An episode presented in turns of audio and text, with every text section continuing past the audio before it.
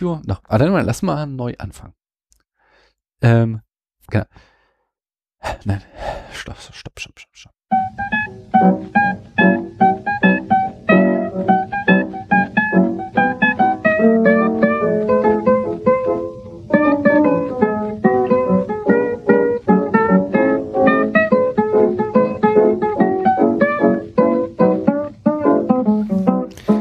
Zusammen zu einer neuen Folge des Spätfilms. Wir befinden uns immer noch im Horror-Oktober, diesem schönen Monat, in dem es darum geht, 13 Horrorfilme zu gucken. Und ihr wisst das alle, da Paula nicht so gerne Horror guckt, mache ich zumindest die meisten Folgen hier alleine. Ähm, der Film, den ich heute besprechen werde, ist der Film Stoker. Und da ist natürlich die Frage, in welcher Verbindung zu Alien steht dieser Film? Mm, äh, die, die Antwort ist ganz einfach. Ich weiß gar nicht, warum ich so lange überlege. Nämlich äh, äh die Regie, äh, nicht Regie, sondern produziert wurde der Film von Ridley Scott und entsprechend ja, der Regisseur von Alien ist hier der Produzent. Hm, ich wollte mit euch über Lieblingsfilme sprechen. Zwar habe ich heute Mittag schon mit Paula darüber geredet, ähm, auf Letterbox. Da darf man ja vier Filme angeben, ähm, die man äh, als Lieblingsfilme betrachtet. Dort stehen bei mir Pulp Fiction, Der Pate, La Anne und äh, Children of Men. Mhm. Ähm, Pulp Fiction habe ich das erste Mal gesehen da war der auf Video raus und ich weiß noch, dass wir irgendwie äh, zu einem Kumpel ähm, sind und sein großer Bruder hat den gerade geguckt und wir haben uns dazu gesetzt und der Film hat mich gerade umgehauen. So geil fand ich den. Äh, den Paten, weiß ich noch, haben wir geguckt, ähm, so, äh, dat, da war ich auch noch in der Schule da hatten wir einen Abend gemacht, in dem wir, an dem wir äh, die komplette Star Wars Trilogie geguckt haben. Und es waren so eine kleine Gruppe, vier oder fünf Leute. Und wir hatten Mordspaß, so alle drei Filme hintereinander geguckt. Und äh, ja, äh, dachten uns dann, das war so ein cooler Abend, das wollen wir nochmal wiederholen und haben uns überlegt oder informiert, was gibt's denn noch so für große Trilogien und äh, ganz klar war halt da eine der Pate und okay, haben wir uns die drei Filme aus der Videothek ausgeliehen. Und ähm, das Problem war nur, weil wir vom ersten Mal so geschwärmt haben, haben beim zweiten Mal gleich viel mehr Leute mitgemacht und wir war, saßen nicht mehr irgendwie mit vier oder fünf, sondern mit zehn oder 15. Und äh, jetzt ist der Party ja kein Film, der irgendwie dazu einlädt, sofort abzufeiern und alles total, äh, ja, keine Ahnung, riesen Spaß zu haben, sondern ein Film, wo man aufpassen muss. Und dafür war halt diese Gruppe nicht ausgelegt, so dass halt bei den meisten ähm, äh, ziemlich schnell irgendwie Langeweile ausbrach und wir auch nicht weitergekommen sind als zur Hälfte, glaube ich, des zweiten Films. Aber ich saß da und äh, mich hat er sofort gefesselt. Äh, ich fand das total faszinierend und äh, habe den dann auch bald alleine nochmal wieder gesehen und der hat mich seitdem nicht mehr losgelassen. Äh, das sind, wie gesagt, so zwei meiner Lieblingsfilme, die ich schon seit Ewigkeiten habe und zwei andere meiner Lieblingsfilme, ähm, dann, also die anderen beiden, die ich da genannt habe, sind halt eher jüngere Entdeckungen und das war halt tatsächlich beides mal so, ähm, dass ich so, ich glaube damals noch auf Watch Ever, vielleicht aber auch schon auf Netflix, äh, dachte so, ah, was guckst du dir halt mal an? Ja, einfach mal drauf geklickt. Ähm, und äh, ich weiß noch, dass es auch bei beiden Filmen so war. Ich gucke ja oft Filme einfach so nebenher. Ich mache irgendwas und lass noch einen Film laufen der so latent meine Aufmerksamkeit fesselt, wenn es ja meistens irgendwie irgendwas Belangloses ist. Aber ähm, bei beiden Filmen war es halt so, dass, dass mir das nicht gelungen ist, sondern nach kürzester Zeit ich einfach hin und weg war. Ich weiß, bei Children of Men hat, war ich auch noch krank, so da, da hatte ich Erkältung und war krankgeschrieben und lag mit Fieber im Bett und dachte mir, schaust dir irgendwas an, äh, so zum Einschlafen und äh, habe halt Children of Men angemacht und da war nichts mit Schlafen, sondern der hat mich halt total geflasht. Ja. Äh, warum kam ich darauf? Ähm, ich muss daran denken, als ich Stoker gesehen habe. Stoker wird es nicht in meine äh, Lieblingsfilme schaffen. Das, das äh, boiler ich schon mal, aber er hat so Zutaten, die ähm, mir halt schon gleich so zusagen, dass er mich halt auch äh, quasi aufmerken lässt. Also wenn ich ein, der, ist ein visuell sehr starker Film. Also er hat ähm, äh, krass geile Bilder und ähm, auch sehr kreative Schnitte. Und das sind so, also einfach gut gefilmt, gute, interessante Kamerapositionen, wo äh, sich der Regisseur was beigedacht hat und äh, interessante Schnitte, äh, die eben unkonventionell sind, wo äh, spannende Überblenden sind. Ähm, kann ich auch gleich noch eine Empfehlung aussprechen, neueste, oder ich weiß nicht, ob es neu, eines der neuesten Nerdwriter-Videos, äh, da beschäftigt er sich mit Scott Pilgrim und eben auch über äh, wie, äh, ja, wie Edgar Wright den geschnitten hat und wie kreativ das ist. Und so sowas äh, fesselt mich halt sofort. Und da hat äh, entsprechend auch Stoker meine ähm, Aufmerksamkeit gefesselt, die äh, ja also fand ich spannend, nicht? Ich denke, ich fange jetzt erstmal an, indem ich euch mal die Eckdaten erzähle. Der Film stammt aus dem Jahr 2013 und Regie führte, führte Chan Wook Park. Ähm, heißt er so oder heißt der Park Chan Wook? Das weiß ich nie, weil das ist ja, er ist Koreaner und da ist das doch immer vertauscht irgendwie mit Vor- und Nachnamen. Ihr wisst es besser, klärt mich auf in den Kommentaren oder auf Twitter und Co. Ähm, 1992 führte der Mann äh, erstmals Regie beim Film Daleun Haega Kukuneun Kukum. Äh, in der IMDB ist nur der koreanische Titel angegeben. Ähm, ja, ich, ich, er hat eine Reihe weiterer äh, Filme mit koreanischen Titeln äh, gedreht, die ich euch alle erspare. 2000, der, der sein Film äh, aus dem Jahr 2000, äh, JSA, Joint Security Area, hat eine relativ hohe Bewertung. Und dann 2003 kam sein großer Hit, der auch in so äh, ja, sag mal, Cineasten- oder Filmnerdkreisen einschlug. Und das war der Film Old Boy der ist auch nicht an mir vorbeigegangen. Ich habe den damals auch äh, im Kino oder auf Video gesehen, aber seitdem nicht mehr. Ich weiß auch noch, dass der mich damals nicht so begeistert hat, ähm, aber ich den einfach nochmal sehen müsste. Ich denke, ich habe ein paar, also ich habe die erste Szene nochmal gesehen seitdem und ich habe auch die berühmte Hammer-Szene in dem Flur da gesehen. Das sind schon Sachen, die mich auch begeistern. Ich denke, dem müsste ich auf jeden Fall nochmal schauen. Ähm, ja, bekannt ist noch aus dem Jahr 2005 der Film Lady Vengeance. Ähm, 2006 I'm a Cyborg, That's Okay ist relativ populär. 2013, wie gesagt, Stoker. Und sein bisher letzter Film war ähm, Agassi äh, aus dem Jahr 2016.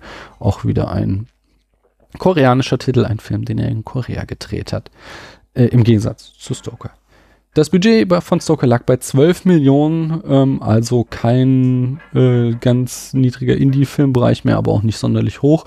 Für einen Film, der so, ja, ist jetzt nicht kein reinrassiger Horror, aber gehört schon so ins Horror-Genre, ist es schon ziemlich üppig für dieses Genre, dieses Budget. Ähm, die Besetzung. Die Hauptrolle spielt Mia Wasikowska als India Stoker. Ihre Mutter wird gespielt von Nicole Kidman. Ich mag Nicole Kidman nicht aber die ist hier unglaublich gut gecastet, weil die ähm, genau, also weil, weil das halt die Rolle ihrem Image entspricht, so als äh, schöne Frau, die aber nicht in Würde altern kann, sondern die halt, obwohl sie, ich, das ist bestimmt schon 50, oder? So äh, halt irgendwie künstlich versucht, äh, immer noch irgendwie, so, ja, mit den falschen Mitteln attraktiv zu bleiben, sag ich mal. Ähm, und äh, außerdem wird Matthew Goody, äh, also Matthew Goody spielt Charles Stoker, den Onkel von India. Und das Genre, da das ist eine Mischung aus Thriller, Horror-Thriller und äh, Coming of Age äh, und das Attribut Gothic würde ich da auch noch irgendwie mit reinpacken. Hm, das Einspielergebnis lag bei 12 Millionen weltweit, also er hat gerade so sein Budget wieder eingespielt. Da ja auf dieses Budget von Hollywood immer noch irgendwie die Marketingkosten so draufgerechnet würden, äh, kann man davon ausgehen, dass es ein Flop war und das ist vielleicht auch der Grund, warum ähm, äh, Chanwook Park jetzt 2016 wieder äh, in Korea Filme dreht. Mm. ja, ich sag schon, der Film ist echt gut gefilmt, echt schön gefilmt. Äh, er fängt schon irgendwie so an mit, mit so einem Voice-Over von India, wo sie sagt, äh, dass sie ähm, irgendwie ein Mensch ist, die total auf Details achtet und äh, Sachen sieht und hört, die andere nicht sehen. Im Laufe des Films kriegen wir noch erklärt, dass sie halt von ihrem Vater beigebracht hat, äh, zu jagen und dass das daher kommt. Und damit spielt halt der Film total, dass wir immer wieder so super Close-ups kriegen von irgendwelchen kleinen Details und dann so super naturalist oder nee, super real oder hyperrealistische Geräusche, also also einfach kleine Geräusche äh, total verstärkt werden, ähm, um eben diese Sinneswahrnehmung von India äh, ähm, ja überliefert zu bekommen. Ne?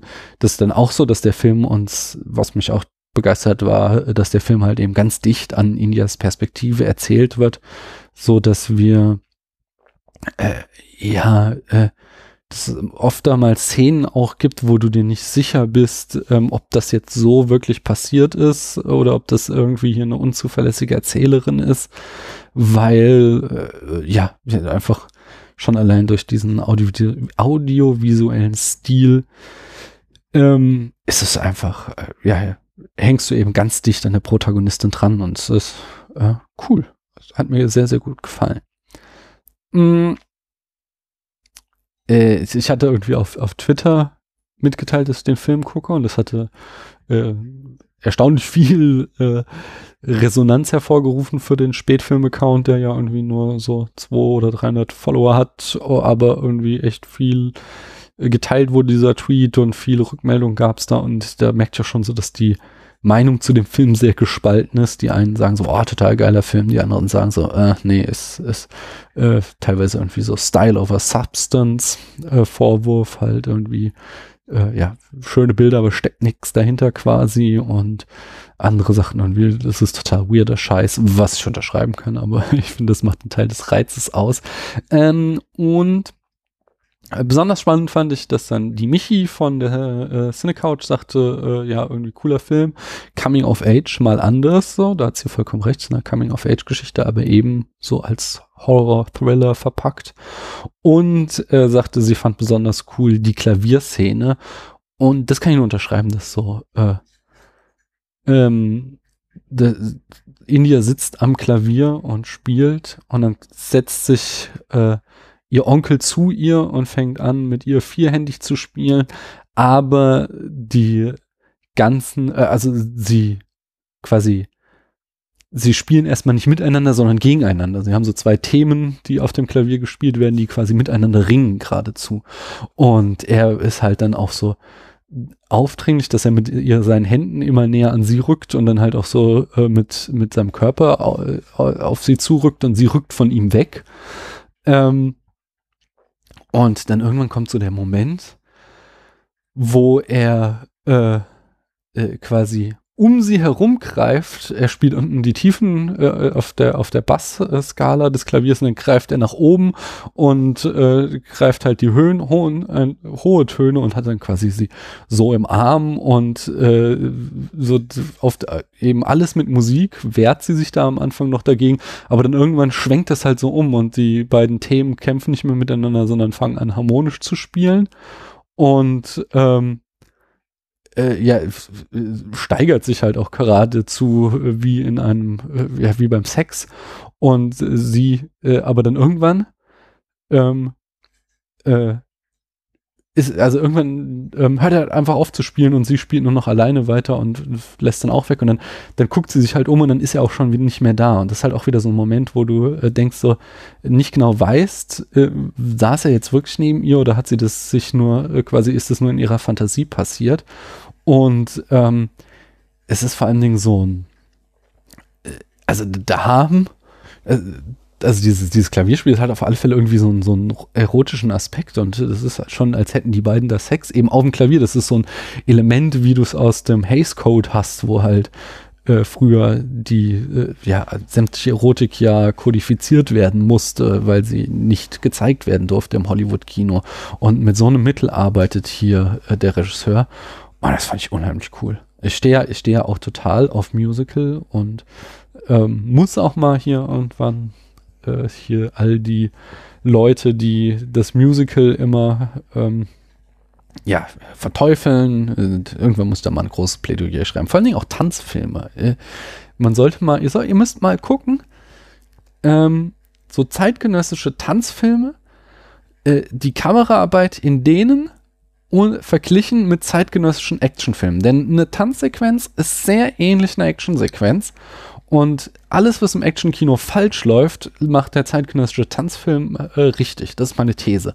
Weil was ich will in einem Actionfilm, es sind lange Takes, damit ich genau die Choreografie sehen kann. Ich will gut, äh, ich will gute Stuntmen, die wissen, was sie machen und ich will sehen, wie sie es machen. So. Und ähm, ja, spätestens, also nee, es ist ja halt einfach Trend, dass schnell geschnitten wird, alles verwackelt, alles äh, äh, muss total hektisch und äh, ja, super schnell sein im Actionfilm, sodass ich überhaupt keinen Überblick habe. Während halt im Tanzfilm genau das Gegenteil gemacht wird, so wir kriegen wir kriegen auch keine statische Kamera, sondern man kann das auch gut schneiden, aber in der Regel wird halt so geschnitten, dass äh, man sieht, wie diese Choreografie aussieht, weil da ist halt ganz klar, also, dass es eben darum geht, welche Choreografie abgeliefert wird und nicht äh, die in dem Moment äh, versucht werden soll, irgendwas zu kaschieren. Und das, genau das müsste auch wieder im Actionfilm passieren. Und das quasi deswegen der äh, zeitgenössische Tanzfilm ist der bessere Actionfilm, ist jetzt hier meine steile These. Aber wir sind weder bei einem Tanzfilm noch bei einem Actionfilm, sondern wir sind bei Stoker und ich glaube, ich lasse es dabei schon. Ich finde, ähm, ich habe euch ganz die Handlung in fünf Sätzen erzählt. Mache ich jetzt auch nicht mehr, ist mir jetzt zu spät. Es geht, vielleicht sollte ich es doch noch schon.